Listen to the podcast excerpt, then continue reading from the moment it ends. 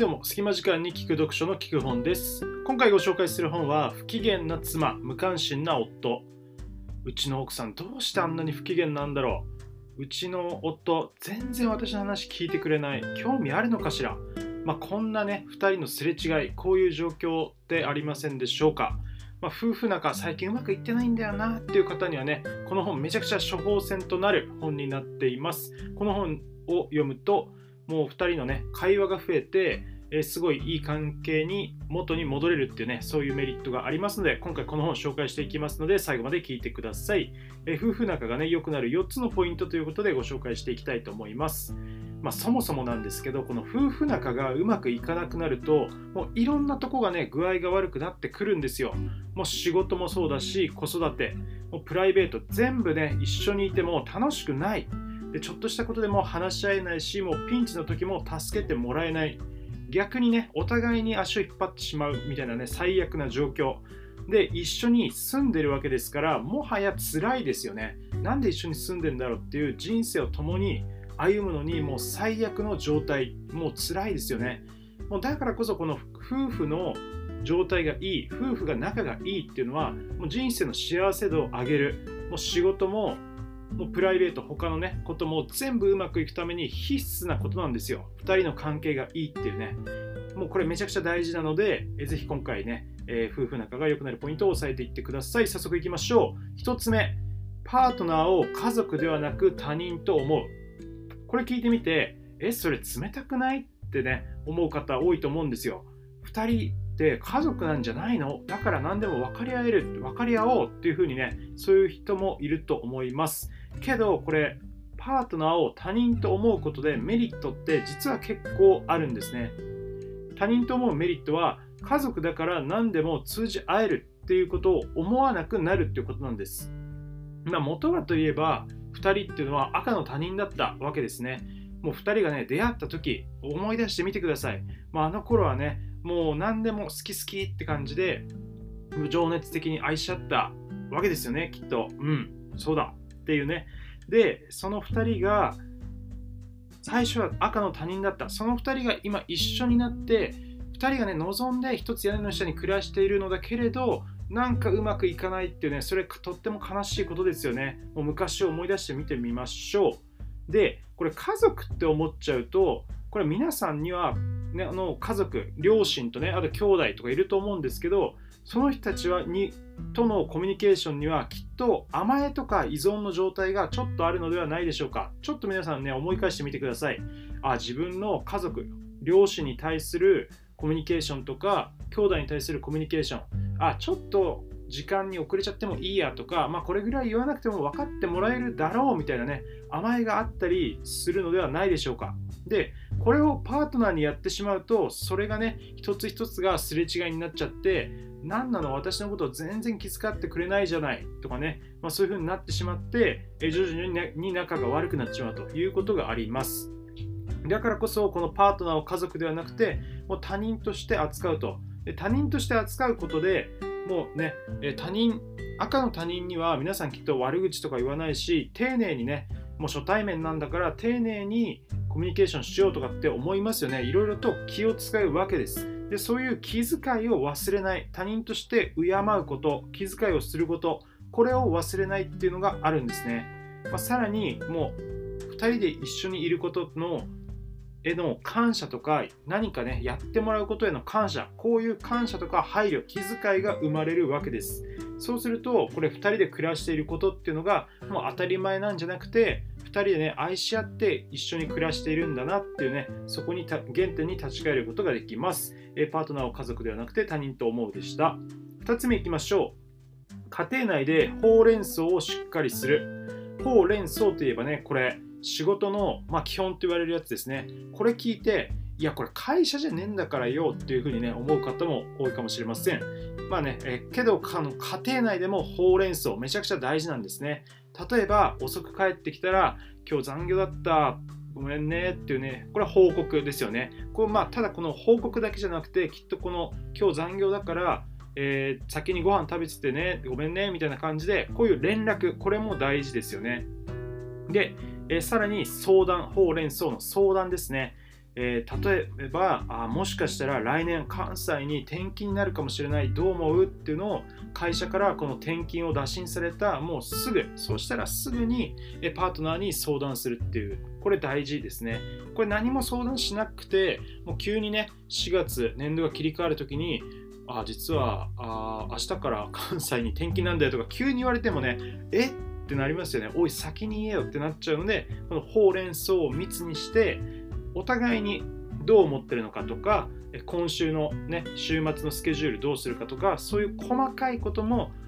コミュニケーションほうれん草を密にすることでお互いに一緒になって決めていくっていうね、えそういうことがあります。これをねやらないと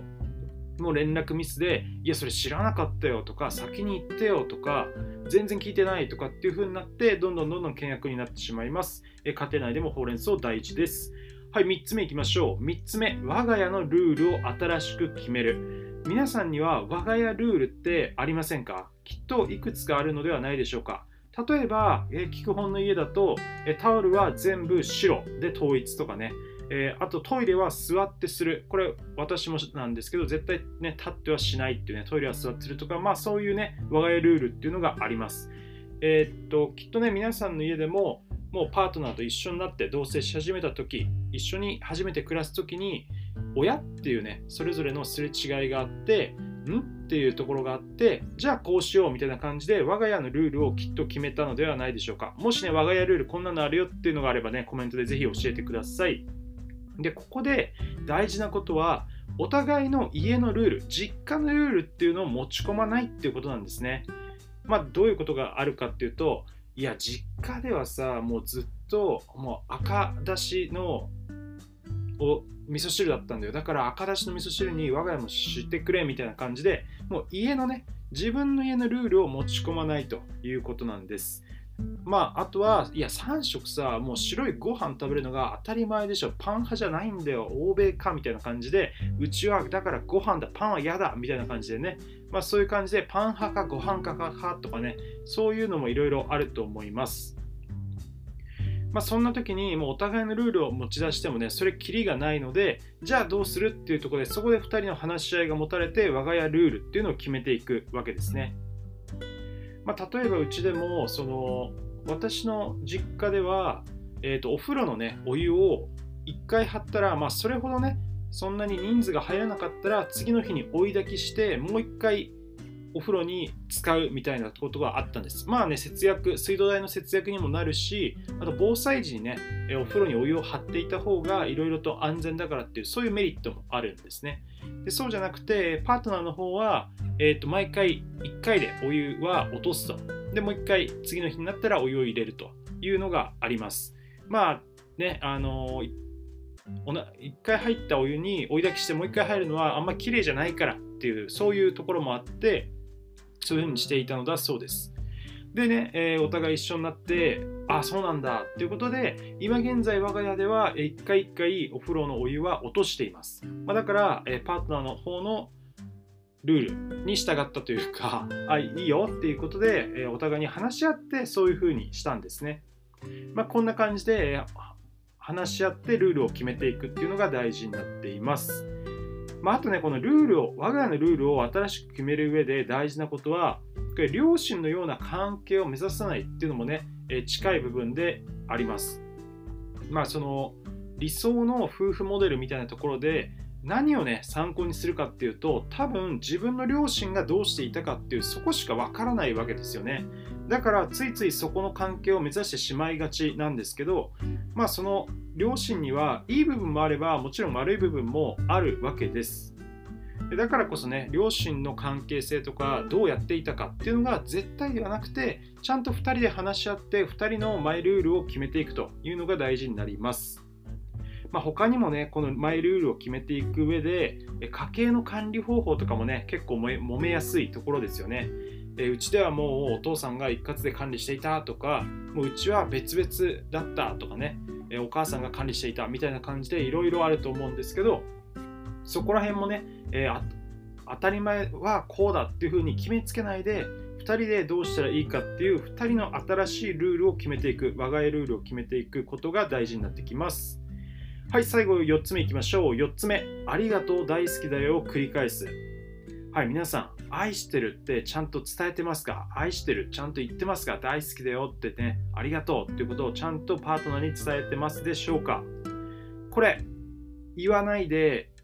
いてね、いやーなんか恥ずかしいからそのできないよって思うかもしれないんですけど、いやけどさ、最後まで料理を残さず食べるわけだから、これ美味しいと思ってるに決まってんじゃん、美味しいと思ってる証拠じゃんとかね、いやなんだかんだ言ってもう不倫とかもちろんしてないし最後にちゃんと家に帰ってくるのはパートナーを愛してるもう証拠じゃないですかってね言う人もいると思うんですよ。けどこれじゃ全然やっぱり伝わらないんですよね。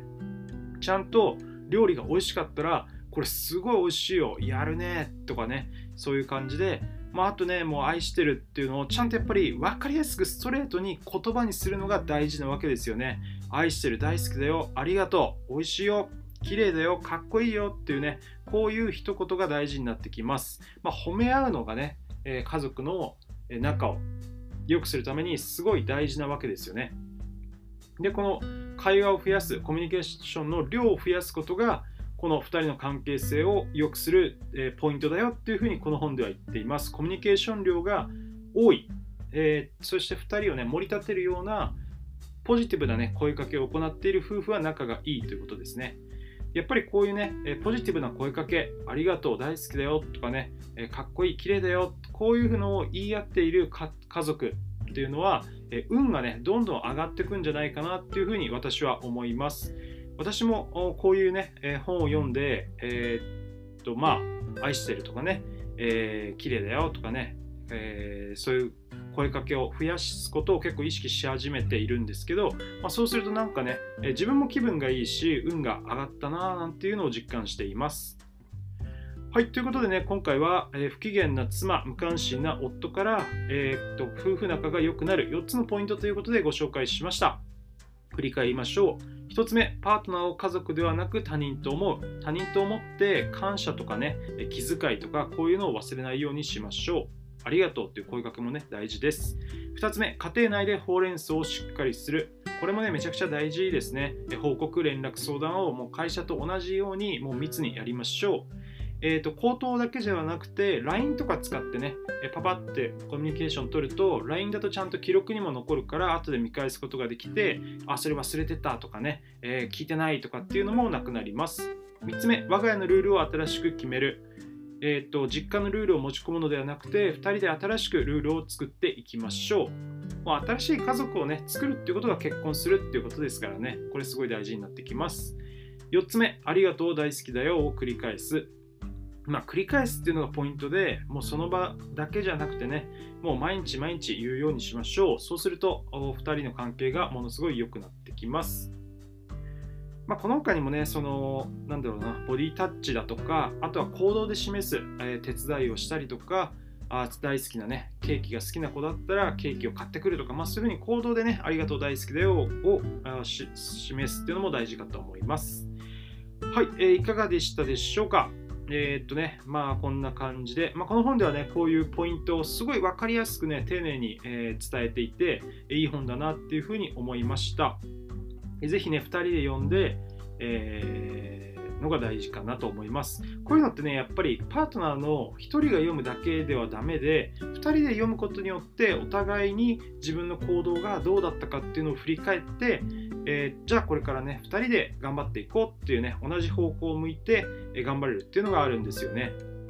まあ、聞く本では、この本の他にも、えー、と結構ね、夫婦仲に関する本、えー、この人と結婚していいのとかね、えーと、愛を伝える方法とかそういう本も紹介していてものすごいいい本で私もこのいう本をね、えー、2021年に何冊か読んだらねすごい自分の行動が変化して2人の関係も良くなったっていうのがあるのでめちゃくちゃおすすめの本になっています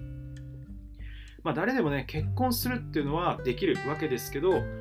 どうしたらうまく夫婦生活を良くするかっていうねそこは基本的に誰も教えてくれないんですよねでそこで、えうちって大丈夫なのかなとかって悩むんですけどそういう時にこういうね、夫婦関係に関する本っていうのはすごいいいです。もうカウンセリングね、1個受けてるのと同じぐらいの価値がありますので、えぜひ聞いてみてください。本買わなくてもね、聞く本では、読めば、えー、っとそのエッセンスが分かってねもう2人の関係を改善するいいポイントになりますので、えー、ぜひ試してみてください。はい、えー、基本はね、こんな感じで、えー、本の内容を分かりやすく、えー、紹介しています。ランチタイムとかね、通勤時間にパパッと気軽に聞けるので、ぜひチャンネル登録、高評価よろしくお願いします。また、えーと、家族でのルールとか、こんな感じで夫婦関係維持してるよとかね、そういう話もよかったらね、コメントで教えてください。えー、っと、はい。ではまたお会いしましょう。基本でした。今日もありがとうございました。